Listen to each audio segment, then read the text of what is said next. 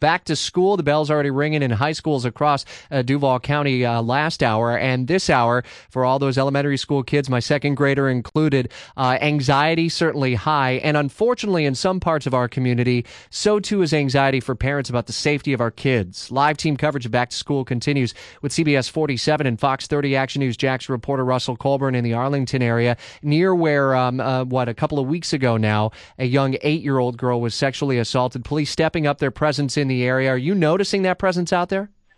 We are, Rich. We started seeing officers around here, around here about 7:30 this morning. We got out here before 4:30, so about three hours after that, we started seeing officers circling around this two through seven school here, the Grasp Academy, and actually there's an officer positioned just down the street in a parking lot, but pointed back towards the school, so he can stay a little away. Don't be too obvious, but also keep his eyes back on the school and make sure things are going okay here. Now, did police uh, say that uh, they've got this presence around the city or just in concentrated areas?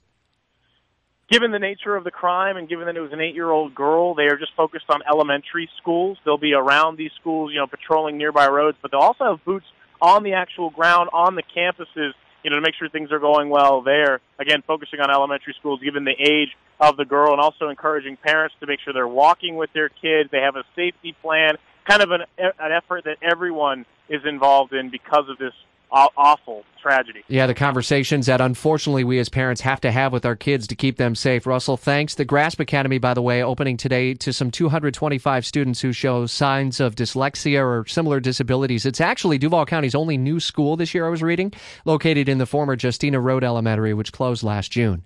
WOKV News Time 813.